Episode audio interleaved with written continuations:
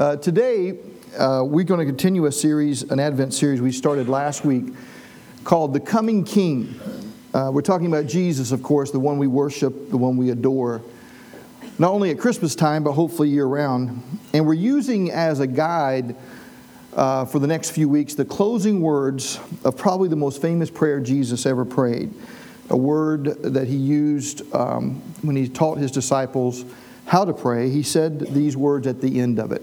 For yours is the kingdom and the power and the glory forever. Amen. Last week, if you were here, you know we talked about how Jesus ushered in a different kind of kingdom than the one ruled by Caesar Augustus in that day. Caesar had a very impressive kingdom, but it was a very different kingdom than the one Jesus brought to this earth. Jesus said that it's your kingdom, God, not my kingdom. It's your reign, not my reign. It is your agenda, not mine. And then he goes on to say, God, it's your power. We're going to look at that today. It's your power. Question Anybody in this room, if you're really honest, could you use a little more power this morning? You have a challenge at work, you have a concern over someone in your life, a need, somebody near to you, maybe a friend, a spouse, a child, a parent. Any of you in this room this morning carry a burden or a concern or a worry or a regret or fear. What I want you to know this morning is it is God's power. We were never made to live in our own power. But for some reason, we have a hard time believing God's power is readily available to us. And so Jesus teaches us, He says, Pray, it's your power, God. You know, it's so interesting because the subject of power is really central to the Christmas story, but it rarely gets talked about because it's not a very sentimental part of the Christmas narrative. We're actually going to look at this because it involves some of the central characters, characters that all of us have heard about. And it talks about how they handled the problems and the pressures of life during that time. As I said last week, the best part the very best part of the incarnation is that Jesus came for you. And if you're here today and you have any problems, if you are powerless, if you feel powerless, if life has not turned out quite the way you planned, maybe in your life or maybe in this year, I want you to know that Jesus is coming for you this morning. This is the way Matthew begins it, the first part of the Christmas story. He says, After Jesus was born in Bethlehem in Judea during the time of King Herod. And the key phrase here, believe it or not, is during the time of King Herod. This is not just a calendar statement, friends. Jesus is born in an age and a time of huge, big trouble. Herod had been given by Rome the title King of the Jews. It was actually kind of a formal legal title. And you need to know this about Herod. Herod was a very, very ambitious guy. He was actually, if you think about it, racially, he was an Arab. Religiously, he was Jewish. Culturally, he was Greek. But politically, he always sided with Rome. And that was his identity, his power, and his success was the fact that he was a political leader. This guy was married to 10 or 11 women, uh, wives, depending on who's counting. He got suspicious of the only wife he ever really loved, a lady by the name of Miriam, so he had her executed. He had Miriam's mother executed, and he had two of his sons by Miriam executed. When his old barber, the guy who cut his hair, tried to stick up for his two sons, he had his barber executed. He had all of his predecessors killed, and he literally taxed the poor in Israel into homelessness. This is one of the reasons there was so much rebellion in that day when Jesus was born. Herod was the one who built the great temple in Jerusalem. He was known as Herod the Great, massive builder of cities, but he had placed on the temple this golden eagle.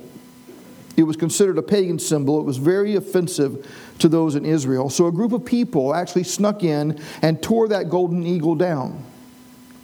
Herod had all the usual suspects rounded up, had them all executed, and those that he thought were the ringleaders, the masterminds, he actually had them burned alive. When Herod was on his deathbed, get this, he was in such despair that he actually tried to commit suicide himself five days before he actually died. A guard, one of his guards, stopped him, and there was a lot of noise and confusion throughout the palace. And the son, who was to uh, be his heir to the throne, the crown prince, thought his dad had died, so he assumed power. When Herod heard about this, on his deathbed, he had his son killed. Five days later, Herod died. And he knew that because of the nature of his reign, no one would be sad or upset about it. So he actually left instructions in his will that scores of prominent Israelites were to be rounded up and executed on the day he died because he wanted there to be weeping in Israel. Josephus the Roman historian said Herod never stopped avenging and punishing every day those who chose to be a party of his enemies. See, here's what you need to know Jesus was born in the time of King Herod. It was a very unfortunate time to be born. And the way Matthew's gospel continues this is it says, Magi from the east came to Jerusalem and asked, Where is the one who is born king of the Jews? We saw his star in the east and have come to worship him. When King Herod heard this, we now understand why. He was disturbed and all Jerusalem with him. And now we know why, right? When Herod is disturbed, everybody is disturbed. So Herod wants to make sure that this political rival is removed. But he's kind of thwarted in his attempts. He can't actually find out which baby boy in Bethlehem was born, king of the Jews. Matthew says, when Herod realized that he had been outwitted by the Magi, he was furious. And he gave orders to kill all the boys in Bethlehem and its vicinity who were two years old and under. Then what was said through the prophet Jeremiah was fulfilled. A voice is heard in Ramah, weeping and great mourning. Rachel weeping for her children and refusing to be comforted because they are no more. We'll come back to that in a second like you, probably like Robbie and myself as well, we grew up in churches that did Christmas pageants. Anybody remember the old Christmas pageants? Everybody would dress up in bathrobes. Remember, pretend to be Joseph and Mary, shepherds and wise men. Somehow, for some strange reason, I guess, I guess I didn't want to scare the kids to death, they never put this in the Christmas pageant. This actually became known as the slaughter of the innocents. And it's an interesting phrase when you think about the life and death of Jesus. See, every year this time, when you hear people sing about, talk about, write about this thing of peace, Christmas cards greet you with this whole peace on earth, goodwill to men. Christmas Carol contains songs like Sleep in Heavenly Peace. You even see Christmas decorations with references to Jesus, Prince of Peace. But is our world really at peace?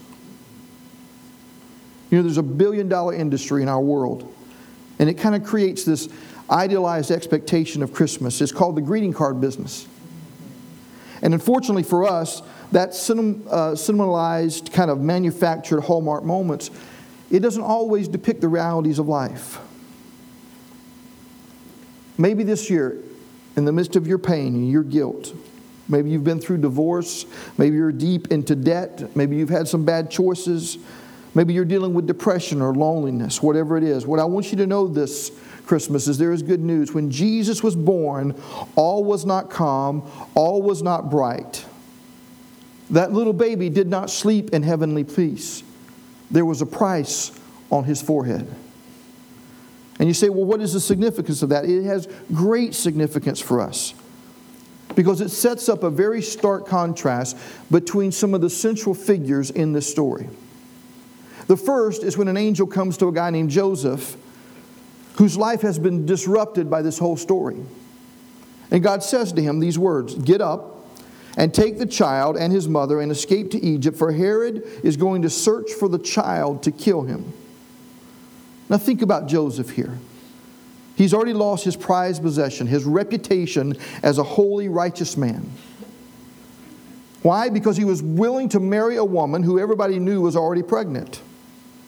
So, in a sense, God has said to Joseph, You're going to lose your home, your job, your people, your country. You're going to take your wife and your small child who is dependent on you, and you are going to live as refugees, fugitives. And if I were honest this morning, I'd say to God, probably what Joseph at least thought. I thought this was going to be Jesus, Yeshua, like Savior of the world. What I want you to know is that the Bible tells us that this powerlessness of Joseph is very important to us. God wants you to know this morning that if you are powerless, if you don't have a job today, if you've lost a home this year, if you don't have a lot of money, if you're terribly disappointed about the way some things have turned out this year, please do not give up. Jesus is coming for you. He has come for you. Then we hear from little Mary, this little peasant girl who's told by the angel that she will give birth to the Messiah. And her words are so amazing that they have been recorded for all history. And the reason her words were recorded, and this is very important, is because these words are so subversive. The people in that day thought that they were so subversive that if downtrodden people, if marginalized people, if powerless people ever were to hear these words and begin to believe them, it might incite them to have a little hope. Listen to these words. She says, My soul glorifies the Lord, and my spirit rejoices in God my Savior, for he has been mindful of the humble state of his servant. From now on, all generations will call me blessed, for the mighty one has done great things for me. Holy is his name. His mercy extends to those who fear him from generation to generation. Listen to this. He has performed mighty deeds with his arm. He has scattered those who are prone, proud, excuse me, in their inmost thoughts. He has brought down rulers from their thrones, but has lifted up the humble. He has filled the hungry with good things, but has sent the rich away empty. He has helped his servant Israel, remembering to be merciful to Abraham and his descendants forever, just as he promised our ancestors. if you think about it, if you think about it, this is the very first Christmas carol that it was ever recorded. This is a song that Mary sang. And everybody who heard it, they knew who the king was. One of the reasons, again, the temple was so controversial is because Herod is the guy who built it. It was called Herod's temple, and he's the one that built it on the backs of the poor. It was his taxation policies, his economic policies that crushed the poor in Jesus' day. You ever notice when Jesus is teaching, he talks a lot about landowners and how somebody who owns land goes away and then they come back and they check on the land and they check on the servants. You remember these stories? The reason why he tells so many of these stories is because that's exactly what was going on economically in Jesus' day. The poor people, exactly like Mary's family, lost their land and became homeless in that economy. And you know who benefited? It was Herod. Meanwhile, here's little meek, mild Mary singing her song. He has scattered those who are proud in their thoughts. Anybody know who that is? he has brought down rulers from their thrones. Anybody remember who's sitting on the throne? He has sent the way the rich away empty. Who's the rich? See, this is the kind of stuff you don't see on Hallmark cards, friends. But Mary said them and she sung them and somebody wrote them down and they got put in a book. And somebody had to whisper to Mary, Mary, you go around talking about kings getting dethroned, and you got a little baby coming along. Somebody may get mad. Somebody may want to kill that baby. See, this is awesome to me. There were really only about three people on earth who understood what was going on. Only three people really knew just how subversive this little baby lying in a manger was going to be. One of them was the most powerful man in the country. His name was Herod. The other two were powerless, penniless, illiterate Jewish young people. And to one of them, Jesus' coming was the foundation of hope. Another little Christmas carol that we sing this time of year. Oh, little town of Bethlehem. Remember the line that says, The hopes and fears of all the years are met in thee tonight? See, it's all the hopes, listen, all the hopes of Mary and Joseph, but it's all the fears of Herod. To one, Jesus is the foundation of hope. To the other one, it was a catastrophe to be feared, even if it meant genocide.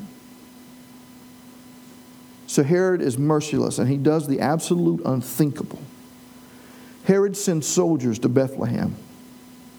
Now, this is right in character with who he was. He sends them into the homes of peasant families who are already powerless to stop him. They break in, and when they find a little infant boy, they take out a sword and they take his life. And they leave. And we sing songs like, O little town of Bethlehem, how still we see thee lie. But things were not still in Bethlehem. You know, it's very interesting to me. Matthew, he could have admitted this. He could have omitted this from the story, but instead of omitting it, he actually underlines it. And I want to tell you how he does it. He does what is done a lot of times in the New Testament. He quotes a verse from the Old Testament. He goes back to the text, and he goes back to the prophet Jeremiah. He said, Then what was said through the prophet Jeremiah was fulfilled. A voice is heard in Ramah, weeping and great mourning Rachel weeping for her children and refusing to be comforted because they are no more. Let me try to explain a little bit of this. Jeremiah the prophet, in his turn, is referencing Rachel, and Rachel was the wife, as you probably remember, of Jacob in the Old Testament. They lived way before Jeremiah. And it wasn't that Rachel's biological children died, but Jacob actually buried her. We're told in the book of Genesis. He buried his wife, uh, Rachel, uh, Jacob did in the town of Bethlehem. And during Jeremiah's day, many, many years later, the people of Israel are being carried off into exile. They will be homeless. They will lose their lives there, many of them. And they will have to walk this road. Now envision this. They'll walk this road that leaves from Ramah past Bethlehem. And the rabbis used to say in Jeremiah's day that Rachel had been buried by Jacob in Bethlehem so that she could weep for the exiles who were losing their home. This is a very anguished verse in the Old Testament. And Matthew uses it to try to express what's going on here. Rachel is a picture of a mother, of Israel like a mother, weeping for her children, refusing to be comforted. That's the way we are. We want to be comforted. We want to say, I, I, I, I need to understand. I need to know it's not going to be so bad. And Rachel says, No, it is not okay. Something has to be done. Something has to be done. And what Matthew is saying here is that something is going to be done. Something is going to be done. Why does he tell us about this agony of Bethlehem?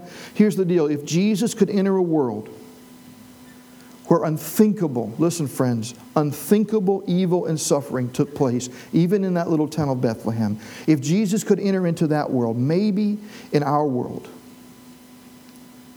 a world that has seen two world wars in the last century, unspeakable genocides, bombing after bombing, terrorist attack after terrorist attack, maybe Jesus can come into our world. This morning, I want you to know today that some of you, I realize, have suffered loss. Some of you are broken. Some of you will have an empty chair around the table this year. It hurts so bad that, to be honest with you, you wish that Christmas would not even come. Maybe you have a broken heart. Maybe it's for a child who is far away from God this morning. I want to tell you do not give up. Do not give up on the power and the peace of Jesus because Jesus comes to Bethlehem in the time of King Herod. I'll tell you another part of the story that never gets into Christmas pageants. After Jesus is born, he's taken to the temple, remember, on the eighth day? There's an old man there, remember Simeon? He holds the baby up in the air and he says a blessing. It's always a very poignant moment. Anytime that little child, you know, has come and he's uh, dedicated or they're christened or they're baptized, whichever. And Simeon blesses the child and he speaks over that child, and it's such a moving moment. And Simeon says, You know, I have seen the salvation of my people. I've been waiting for this. He says, Now I can die in peace. And Mary and Joseph are just glowing as new parents. And then he has one more thing to say, and this he looks directly at Mary. He turns away from the baby, he turns away from Joseph, and he looks right at Mary. And Simeon says, This child is destined to cause the falling and rising of many in Israel, and to be a sign that will be spoken against, so that the thoughts of many hearts will be revealed. And here's what he says And a sword will pierce your own soul too, Mary. Imagine being a new parent and you get a congratulations card in the mail with a cute little picture of a baby on the front. And then you open it up and it says this Your baby is happy and healthy and smart, but he's going to rip out your guts and he'll shatter your heart.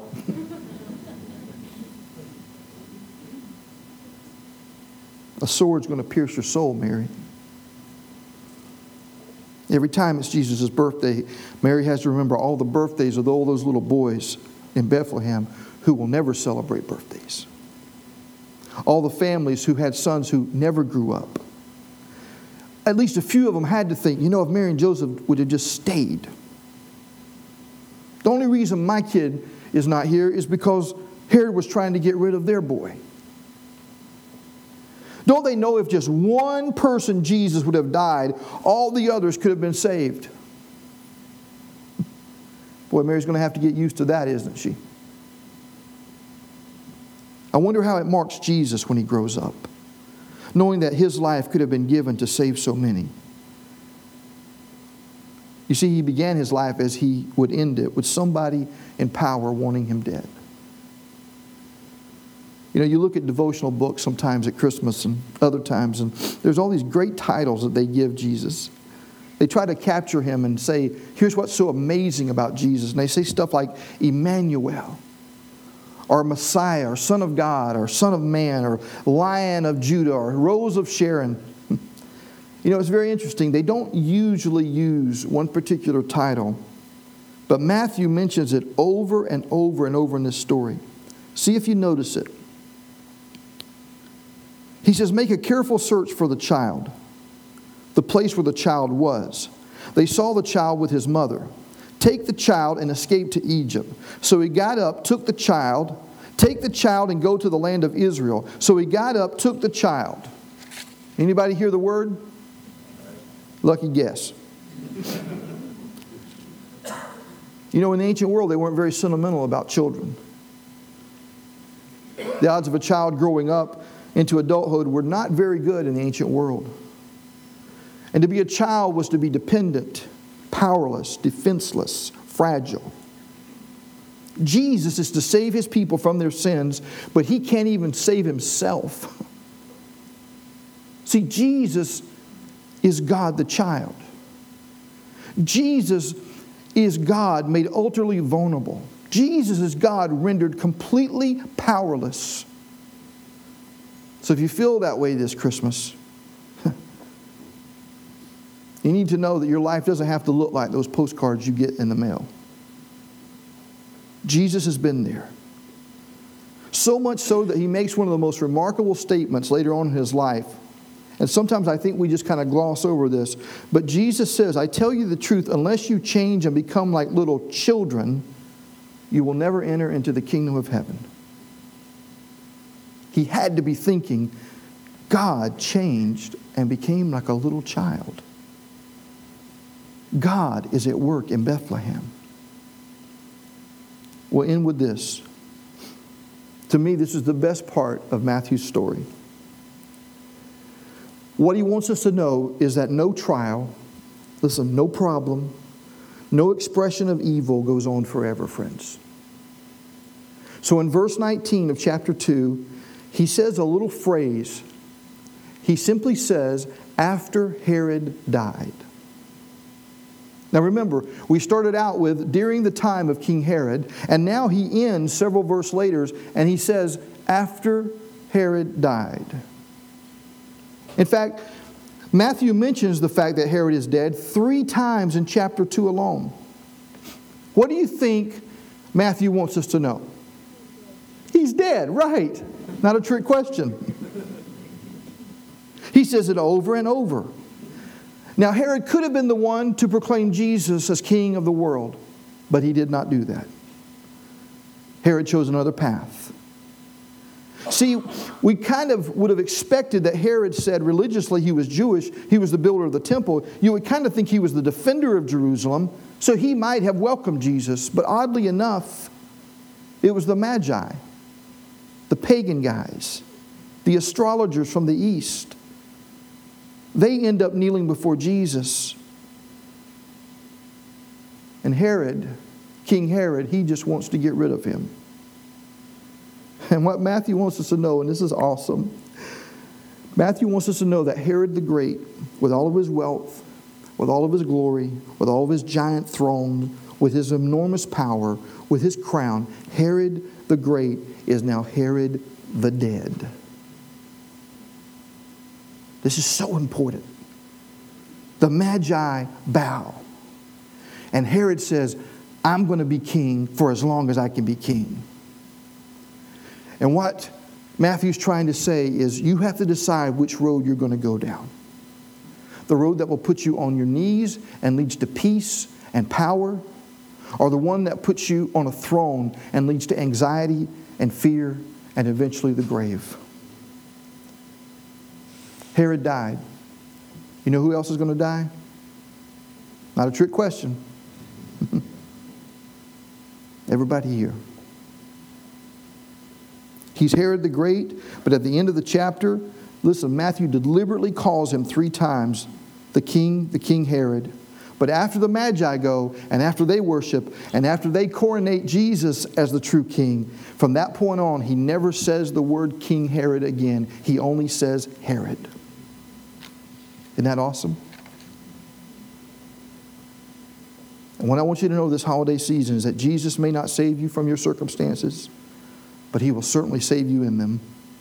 And He may not make your troubles and problems magically disappear, but I tell you, He will bring you a sense of peace and understanding that transcends the world of Herod.